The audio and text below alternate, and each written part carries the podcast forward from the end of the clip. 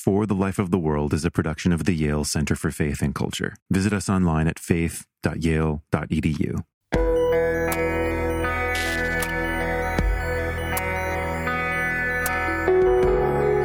You are a person who comes from people, from land with names, who had particular struggles because of the policies passed on that land by people who were creating public flows of life to benefit them.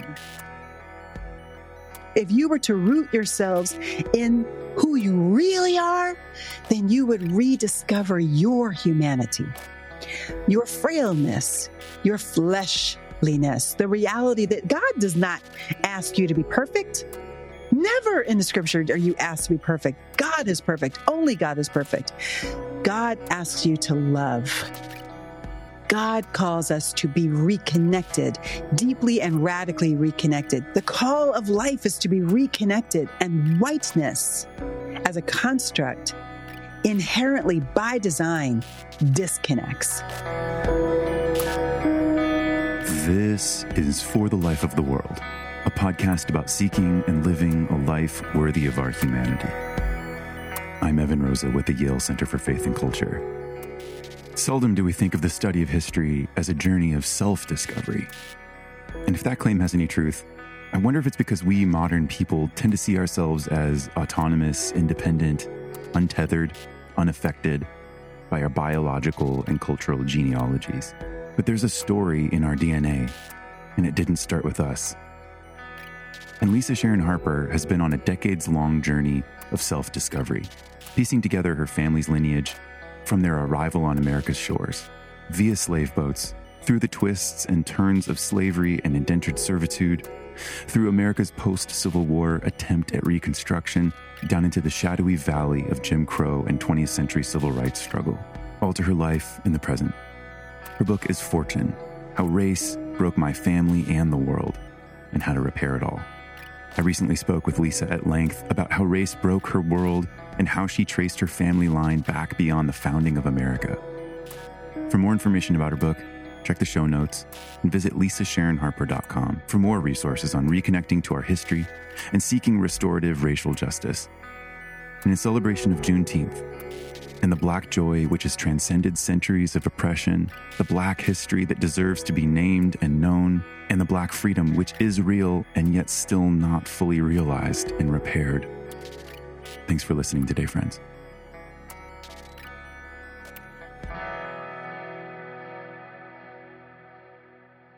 Lisa, thanks so much for joining me on For the Life of the World. It is so good to be here with you, Evan. Um, thank you so much for having me. It's a privilege to be talking with you and your audience. Thanks so much. You've really done, I think, a remarkable thing with your new book, Fortune. Not many people have, I think, so intimately reconstructed their genealogy and family tree to the detail and familiarity that you have. Mm-hmm. Uh, tell me a little bit about what that feels like. Well, I'll tell you, it literally feels like a monument that's been built for the next generations. I was most invested in passing this on to my nieces and nephews. Yeah. To the next generations of our family so that mm-hmm. they would know who they are. But also I was invested because I wanted to know who I am. Like, who are these people who made me who I am, who came before me?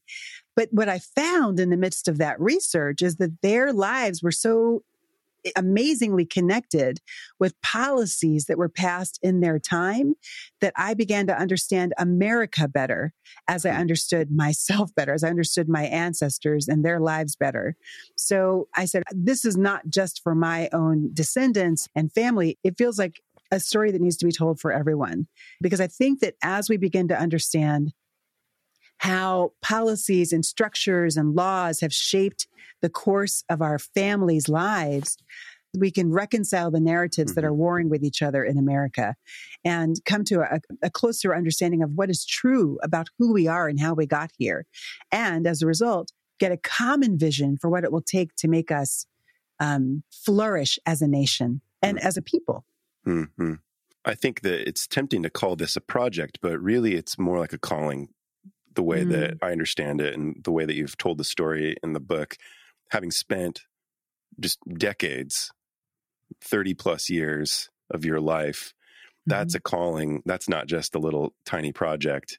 Mm. So I do want to press in a little bit more about the ways in which, and maybe the theological or spiritual ways that you understand family history as connecting to both political, social realities in America, as well as a theological understanding of how Christians can understand the way that a family history bears on them and bears on the world. Well, I think it's funny. I never really understood the power of family history in Scripture until I had done my own family history and understood the power of the context within which people live. Yeah. So I used to look at the list of names that Jesus came from. Jesus yeah. is, you know, son of Mary, son of Boom, son of Joseph, right. depending on who yeah. you're reading. And and this is and this is his lineage. Or when you start the book of Luke, right, in the days of King Herod, or you start the book of Nehemiah in the days of King Uzziah, yeah. the time, the context matters because yeah. there's a political context, a mm-hmm. social context, mm. a, a cultural context, and a spiritual context. When we're reading the Scripture, we tend to focus on, and I'm I'm saying especially in the evangelical world, we tend to focus on the spiritual context. Like, what are the spiritual lessons that somebody else taught before? Okay, they apply now. Okay, how do we how do we read them into the text right now? But we totally miss yeah. the political, the cultural, the social context. Mm-hmm. And as a result, I think we actually miss the meaning, because this whole book, the entire book, is written in the context of oppression. The entire mm. book is written by people who were colonized in the midst of them being colonized or fearing colonization. Wow. And it's those people who then yep. made a point of writing down the generations. So that that has to mean something, and it means something to our faith. What I've come to understand is that in the context of our faith, when we look at Jesus's lineage, for example, mm-hmm. when Matthew gives us his lineage or others give us his lineage, what we're looking at is we're looking at the context within which he was born. And each generation actually had its own struggles, it had its own triumphs. Um, yeah. So, I mean, you say in the book that context is text. Yes. Uh, that's really what yes. I'm hearing in what you're saying right now. And that, that leads also into the sort of complexity. So you also say, we don't like shades of gray, nuance, complexity. In submission to our culture's dualistic narratives, we have cast our nation's foundational stories as if they were sketched by Disney or John Wayne. Mm-hmm. Mm-hmm. And, and that is real. It is real. And I want to dive into a little bit more about how context is text and how that, how history inflects our own individual experience and our own individual existence and our mm-hmm. search for personal meaning, flourishing, community life. When we look at the context of American life, you cannot divorce it from the laws that were crafted to shape the flow of American life. And I mean American as in even going back to the col- colonial period before we were America, because those laws actually mostly stayed in place actually when we became a nation. Yeah, we got a constitution eventually. Mm-hmm. We had the Bill of Rights and all of that, but the basic laws were all still there. And we know that because slavery still existed. Yeah. They transferred from domains, mm-hmm. so from colonial times to post-revolution times. But those laws shape the course of life, and those yeah. laws are our context. And mm. those laws were created in order to deal with a perceived problem in the context of the ground. This became clear to me when I was researching. Fortune was the very first American-born, in other words, person born on this land mm. within my family that we have been able to trace. Her name is Fortune Game McGee. And so Fortune was born in sixteen eighty-seven to Maudlin McGee and Sambo Game. Sambo was from Senegal, we believe, the southeastern corner where Mali and Guinea hmm. and Senegal meet. Hmm. He, we know the ship that he came over on. He came over on a ship in, that he was brought over in chains in sixteen eighty-six. Yeah. And we know he was from Senegal because that's a Senegalese name. It's a Wolof name. Hmm. And it means second son. Hmm. Isn't that deep? That's so deep. That you know that about these individual human beings that are tied to you by blood. I mean, this is what I was talking about. Most people do not have that kind of level of depth of connection to their ancestry. Well, I know it from a series of revelations in the midst of the research. Yeah. The first one was realizing that there's this brilliant man who has researched all of um, the free Black um, men and women and families hmm. in Virginia, Maryland, South Carolina, North Carolina, and Delaware. Wow. And so he's made it his life work, actually, to to trace them, to research them. He's done most of the work. Exactly. But when we realized that my family was connected to this Fortune family through D N A research yeah. with the Ancestry dot com, that there were too many connections. Still, the connection Um, needs to be narrowed in, but we know there's a family cluster there. We're not exactly yeah. sure exactly which ancestor, right. but we know there's a family cluster and they're connected. So here's the thing. When I realized that Fortune, born of Sambo and Maudlin, and the reason we know that is because of court records, hmm. because she was a mixed race girl, yeah. because Maudlin was from Ireland. She was actually Ulster Scot, and that means that she was Scottish, helping to plant plantations on Irish land in, in Ireland. Hmm. For the English. She was there as an indentured servant. She fell in love with Sambo, had an affair, and they had Fortune. Hmm. When I realized that she lived in that time, and it was the laws that were passed just twenty-something years before she was born that shaped the course of her life, yeah. I went, whoa, the law is personal. Mm-hmm. It's not just this philosophical thing that's out there. It impacts the course of not only Fortune, but also Sarah and Humphrey and every generation that came after that. Thomas, yeah. going down to Robert, going down to Philip, going down to Ella, and, and so on through my family line to me. So the fact that in sixteen sixty-four, Maryland, the planter class, who was also the legislators, generally speaking, mm. got freaked out by the fact that they now had these mixed race children coming from yeah. the unions of white women and enslaved Black men. Mm. These white women were marrying enslaved Black men, and they were like, we can't have that. And so they uh. instituted a law, and that law said any white woman who marries and has children by an enslaved Black man shall herself become enslaved wow. to her husband's master, and her children wow. will be enslaved in perpetuity. And then through a bunch of finagling over the next twenty-some mm. years, that changed because they realized people were starting to actually force their indentured Irish servants to marry and have children by enslaved Black men so that they would gain free labor. So then they changed that law, but eventually it basically shook out to what impacted Fortune, which was a law that said if if you are the product, the child of a white woman or trace your lineage back to a white woman, you cannot be enslaved, but you can be indentured. Hmm. And if your father is, is of African descent Black, then you will be indentured for thirty-one years.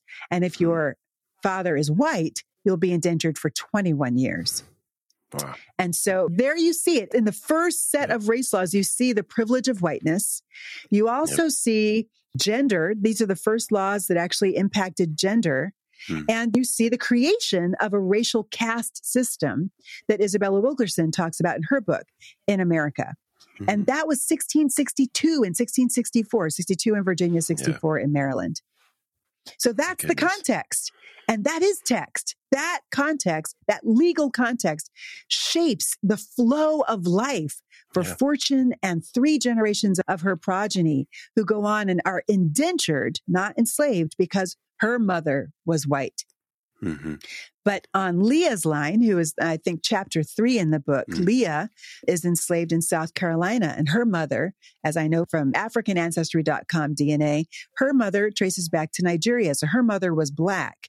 And by that point, she was born in the early eighteen hundreds. By that mm-hmm. point, it was very solidly the status of the mother is what gives you the status of the child in terms of slave or free, citizen or not citizen. And so her mother was Black, so therefore she was enslaved. And by that point, that was the clear law, and certainly in South Carolina. So her context shaped her reality and, and all her descendants, which were enslaved until the end of the Civil War. What's amazing about this is um, when you compare it to the modern sensibility of autonomy and mm-hmm. the individual that is sort of freestanding and disconnected. And I, and I believe this is a lie, that we are freestanding. That's a lie. That, that yeah. we are autonomous or pure individual.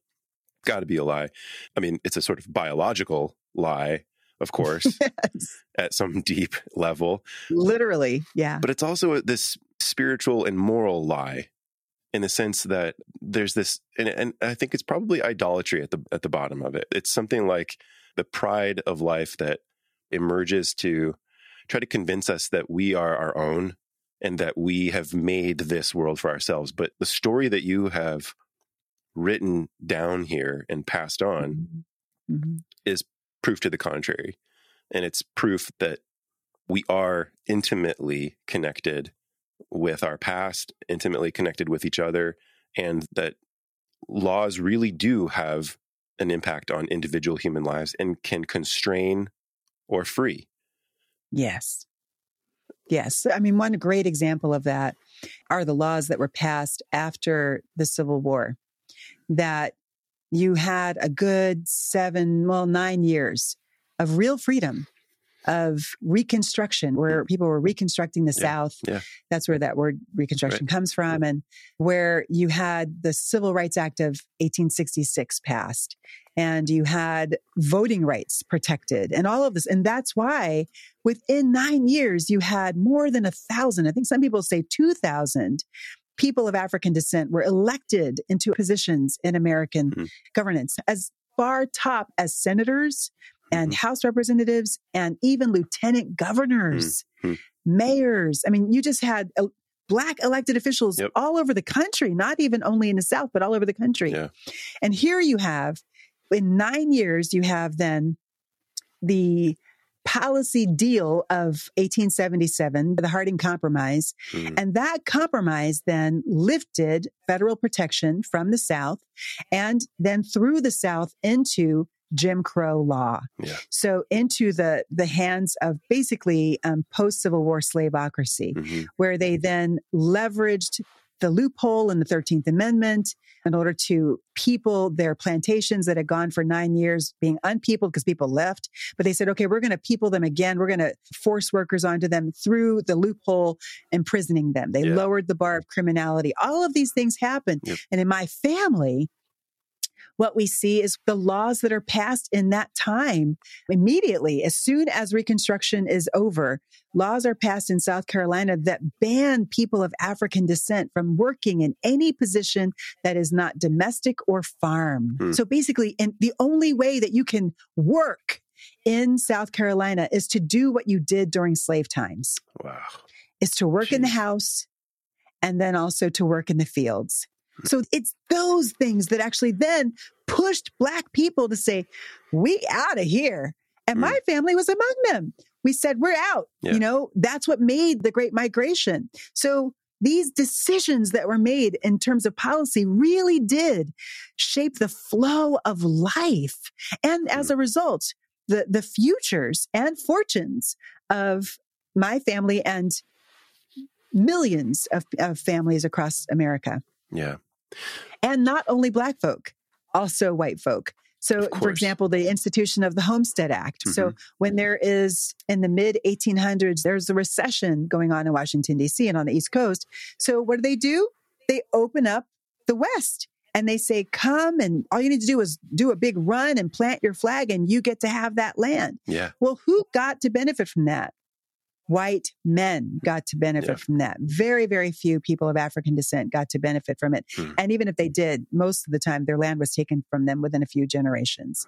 And so you have a situation where the laws, the policies are not only shaping life for the oppressed, but also, and most especially, particularly for white men. Absolutely. For the benefit of white men. Mm.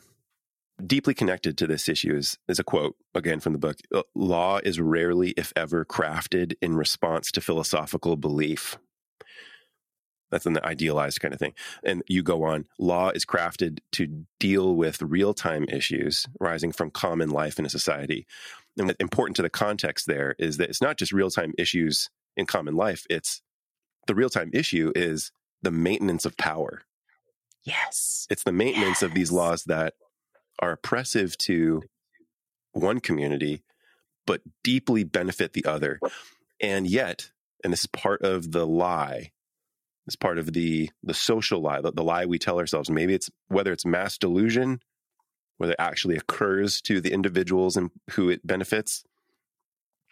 That's a question. However, speak to what you've learned about how these laws impacted the white communities that benefited mm-hmm. from this kind of oppressive yeah. legal force. Yeah.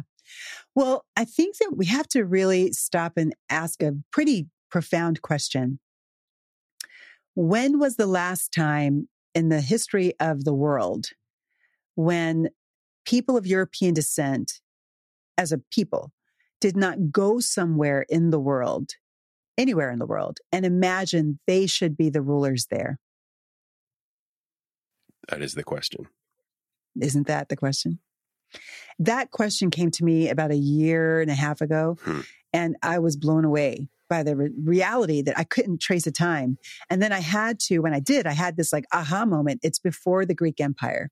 Hmm. You have to go back before the Greek Empire. So that's like three thousand years. Yeah. You have to go back before the Greek Empire in order to find the moment when people of European descent did not assume that they should be the ones to rule the world.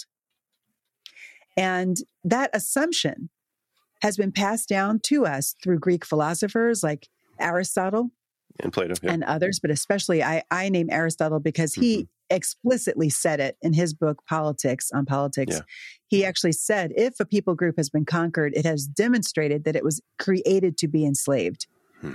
And so it's that logic that then led yeah. Pope Nicholas the Fifth to declare, not the Bible, it was Aristotle, who was wow. undergirding Pope Nicholas the Fifth's um, Doctrine of Discovery, um, Romanus Pontifex, when he said, wherever you go in the land, O explorers, and you find uncivilized, unchristian people, you get to claim the land for the throne and enslave its people. Hmm. He was looking at it and saying, if you go somewhere, we are the civilized ones. We are the ones, because that was the way that the Greeks understood. If you're going to be fully yeah. human, you got to be European, you got to be white, you got to be male, and you have to be able-bodied. So if you see people who are not white, male, or able-bodied, they are not civilized, and they're certainly not Christian, so you get to enslave them. Hmm. That was the logic, and it came from Aristotle, hmm. not the Bible. Because on the first page of the Bible, we actually see very clearly all humanity is created in the image of God and called and created with the capacity to exercise dominion in the world, to exercise stewardship of the world, agency to shape the world. Mm. So it is that lie that has been passed down from generation to generation for three thousand years. Yeah. You know, maybe a really great illustration of this for people my age who are Gen Xers might be Pleasantville. It's like, you know, sure. you're, right. or Truman Show, like yep. you're in this alternative universe, or maybe it's the Matrix. It's this alternative universe where you see the world set up in a way that you flow, like you just flow, and you think everybody else flows because the oppression that is required for you to flow is hidden from you. Yeah. And the reality of the constructs of the laws, the, the process of making those laws, the decision-making within the halls of government has been hidden. So it's just assumed this is the way should life should be. Yeah. For two hundred years, we assumed slavery should just be. Yeah, of course. Mm-hmm. It took people of faith, actually, who had a vision given to them by brown people who were colonized in the scripture of this beloved community of the kingdom of God, who said, it's not supposed to be this way, and then went against mm-hmm. the flow, the inertia of our world that is set up by the laws and structures and the flow that we determine as a political society to say no. So it's when those first people have always said no, whether it was the abolitionists who said no to slavery, or the women, Black women especially, beginning with Black women and then moving to white women who said no to lack of suffrage, and then to Black men, women, and children who said no to Jim Crow, and then to L G B T Q community who said no to being treated as second-class citizens, and the same with the disabled community, and the same with Native Americans and the immigrant community now. Whenever anybody stands up and says no, they are saying no, not just to the law, but to the lie that undergirds the law. They're saying no to that. Mm. And so what's the impact that it has had on the white soul? It reinforces the lie. The laws reinforce the lie of the supremacy of whiteness. But if you get outside of that matrix, if you get outside of yeah. the Truman Show, if you get outside of Pleasantville, yeah. you begin to understand people of European descent are simply human beings. Just simply human beings. Who themselves right. have been oppressed, quite honestly, had a huge, ravenous history of oppression on European soil and have taken that way of being wherever they have gone in the world. Mm. And it doesn't have to be this way. It doesn't have to be this way, as my friend Andre Henry says famously. That's what gives me hope, yeah. is that as people of faith, I understand repentance is possible. Like mm-hmm. turning and walking another direction. But normally we think of repentance in the personal, like, oh, yep. I did somebody wrong, so now I need to repent of that. But what would it look like for a society to repent? Hmm. What would it look like for the church to repent of the assumptions we've had about who we are and how we should operate as the church? I really feel like I just need to ask, how does that repair occur? How does that kind of reconciliation at a societal level begin to take shape in, in real life? And, and I think it is tied to very much the methodology of your book here, which is sharing in personal history and using that history to personalize the other and start telling the truth. Yeah, start telling the truth. Quite honestly, for people of European descent, start telling the truth about how you got here. Hmm. Start telling the truth about who you are. So many of my white friends have responded to, you know, the question of D N A, or whether they should do family research, with the thing that, I don't know, maybe it's something that's passed down to y'all or taught to you, but to say, I'm just a European mutt. There's nothing there. I'm not going to, I'm not going to do that research. But that is not true. Um, you are a person who comes from people, who came from land with names, who had particular struggles because of the policies passed on that land by people who were creating public flows of life to benefit them. And that's, by and large, that's the reason why almost every person of European descent came to America, is to escape that. So, yep. but what happened is once y'all got here, you created a new way of crafting a class of nobility, a noble class, and you made it white. Yeah. White meant noble. Mm. White meant homeowner. White meant landowner. Whereas in, in Europe, it was the serfs and the nobles. You had different class, names right? for it in different domains, but that's basically what it was. Well, the serfs and the nobles became the landowner class and the slave. And the white folk who were in between were told, you're closer to the noble than you are to the slave because you're white. So just stick with us and we'll, we got you.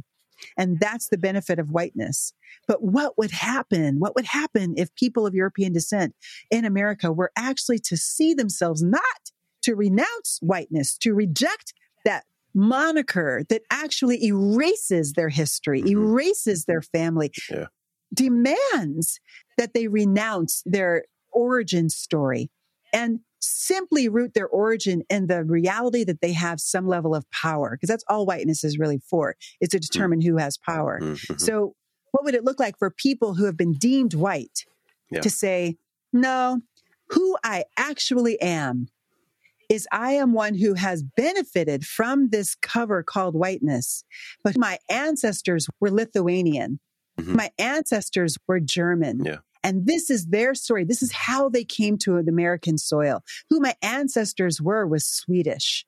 Who my ancestors were British. And they came here in this way. We're Quaker. We're, there's all kinds of stories, usually involving famine or oppression, that got people here. Mm. And I think my gut tells me if people of European descent were able to root themselves in that as opposed to whiteness, which is just ghost. It doesn't really right. exist. It's, it's just a construct. It's ethereal. If it's a construct, if you were to root yourselves in who you really are, then you would rediscover your humanity, your frailness, your fleshliness, the reality that God does not ask you to be perfect. Never in the scripture are you asked to be perfect. God is perfect. Only God is perfect. God asks you to love. God calls us to be reconnected, deeply and radically reconnected. The call of life is to be reconnected, and whiteness as a construct inherently by design disconnects. I think you're, I think it's spot on. It really connects with my own experience of really not receiving a lot of my own family history. And I think I can't speak for everyone. I can speak for my own context. And mm-hmm. well, I, I suppose I would go out a little bit on a limb to say that I think this is probably common. And I think it's part of that white construct, which is creating a safe harbor for white children to grow up disconnected, as you say, disconnected from the fact that others' suffering is what makes their safety. Which is exactly why they're attacking critical race theory right now and the sixteen nineteen Project, because it's all, it's uncovering the yeah. reality that this is all constructed. And they have to, they have to keep that hidden in order to continue in a world where whiteness is assumed to be supreme. Yeah. You've got to keep the lie going. Yeah. And I think it's always justified by this desire to protect, that the, mm-hmm. the prior generation wants to protect the younger generation from that psychic pain, that mm. honestly, that melancholy. I use the term melancholy along the lines of J. Cameron Carter in describing that's the kind of feeling of a white individual who mm-hmm. has been harbored from the pain of her Black sister mm-hmm. and mm-hmm.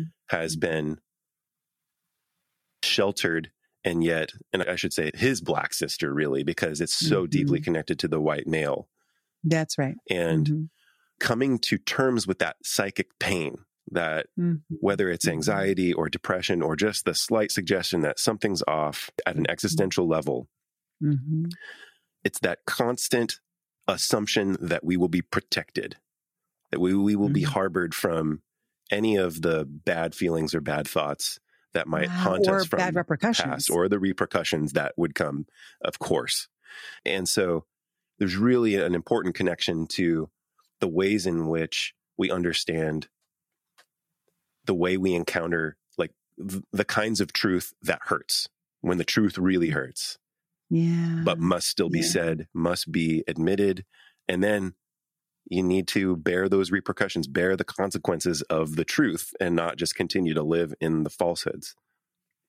That's exactly right. In fact, the first two chapters, first, not chapters, first two parts of the book trace that family story in order to uncover the choices that were made politically and socially that shaped their lives. And then the last part of the book Um, goes into three essays on what repair will require. Mm-hmm. And the first chapter of that repair section is on truth telling yep. and how we have to do three things. We have to truth seek, we have to truth listen, and we have to truth tell. Yep. And that truth seeking and truth listening time, that is the painful time for people of European descent. And it's the first step. The very first step is to seek the truth, or at least to allow the truth when it comes to you. You can't listen if land. You're not open to it. Right, right. Yeah. So, but oh, on the other side, on the other side of that, you get to exhale. Yeah. You get to be simply human yep. and not try to strive to be God, which I think is actually the principal sin of people of European descent. I think so. It's an idolatry. To try to Absolutely. be God. Yeah. It's to try to shape the world, to try to actually define the world, to be the determiner of what the world is and yep. who everybody is in it in order to control the world. That is somebody who's trying to be God, not somebody who's trying to be even, even a supreme human. No, you're trying to be the supreme God. Yeah. And that is when you are at war with God. The real question is, it's not, it's not like, can white people get to that place? The, the real question is, What benefit will people of European descent get when they lay down their arms against God? Hmm.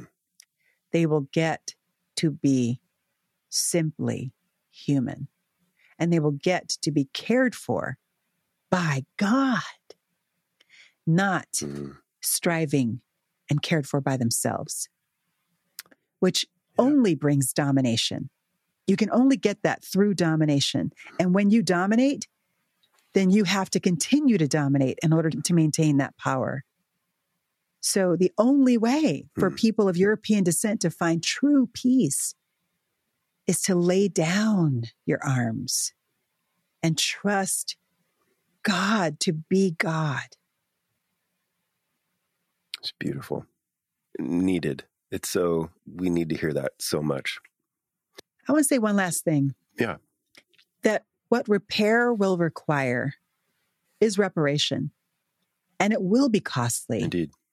But again, that's where actual faith kicks in. Like, that's what faith, that's where we are required to yeah. actually have and yeah. exercise faith. Mm. You know, David had this moment, I believe it's Second Samuel. I always get that wrong. Um, It's it's in the book. it's it's this moment where the Gibeonites come to David and say, you know, King David, you know, Saul tried to kill all of us, tried to commit a genocide against us. And it's funny because David had been just wrestling with God saying, why do we have this famine in the land? Famine. And then there's a knock on the door and they tell him and he's like, oh, that's why we have a famine on the land. And he could have done a few different things there. He could have said, oh, wow, I'm so sorry that he did that. But, you know, that really wasn't my reign. So, you know, deal with right. it. You know, he could have done that, which is exactly what we've done as Americans yeah. to people of African descent. Right. He could have been better and he could have said, oh, we're going to, um, you know, we're going to fix this. I'm going to get my council together. We'll figure it out and we'll fix it. He didn't even do that. What he did was he fixed the actual break. Hmm. He went back to core. The actual break was the moment that Saul looked at the Gibeonites and did not see the image of God in them, did not see the inherent divine dignity and call hmm. that God had placed on their lives to exercise dominion on their land. That God, God had said, the Gibeonites are my people. Yep. The Gibeonites are people I created to rule here on this land at this time in this place. They should be able to determine how they live and yep. when they die, mm. as opposed to being killed by war. Mm. But no, wow. Saul said, no, I am going to be God in this moment. I'm, I say they don't deserve to live and I'm going to commit genocide. So what did David do?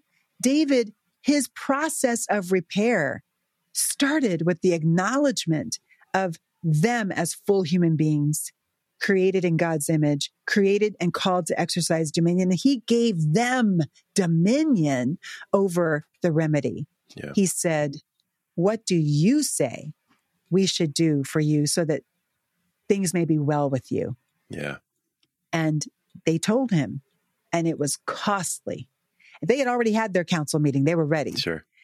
And he did it hmm. without asking a question.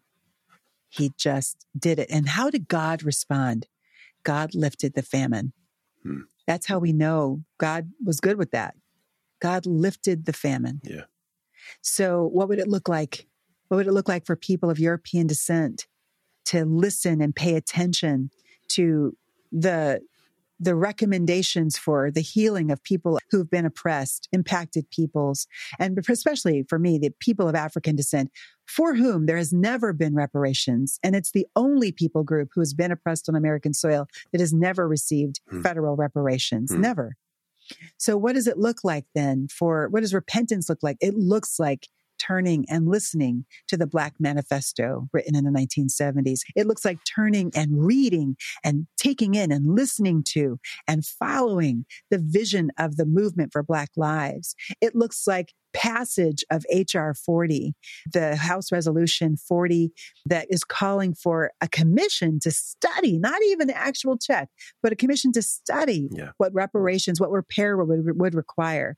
And it looks like passing the T R H T, the Truth, Racial Healing and Transformation Commission Act, that was put forward by Barbara Lee last year that is mm-hmm. simply asking for a truth commission yeah. to see what happened yeah. and then to see how do we fix it. So that is what repair will require yeah. for people of African descent. And that's what repair will require for people of European descent, because that is, if we do that, mm-hmm. it will start the process of people of European descent claiming their mere humanity. That's beautiful. I just have one more question for you. So as you've done this work, looked at your family history, connected it to your life today, and as you think about the kind of theological and moral frame for the kind of flourishing that is implied by the kind of repair that you're talking about, mm-hmm.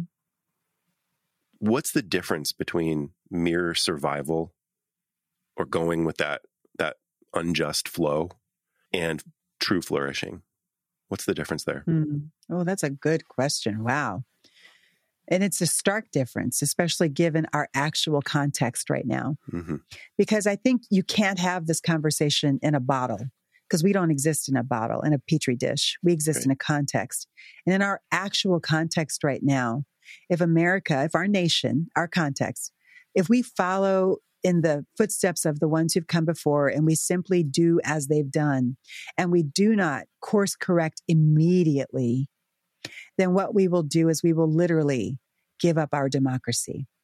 Not only will it be Black people or brown people, gay people, immigrants that, that lose the ability to vote, it will be white women, it will be poor or even middle-class white men, mm-hmm. because the inertia of the laws and the structures since the very beginning to right now, to the last presidency, the last administration, yep. has been to protect through law the planter class, the ruling class, the noble class that, that comes over from Europe, that, yep. that idea, the concept of nobility.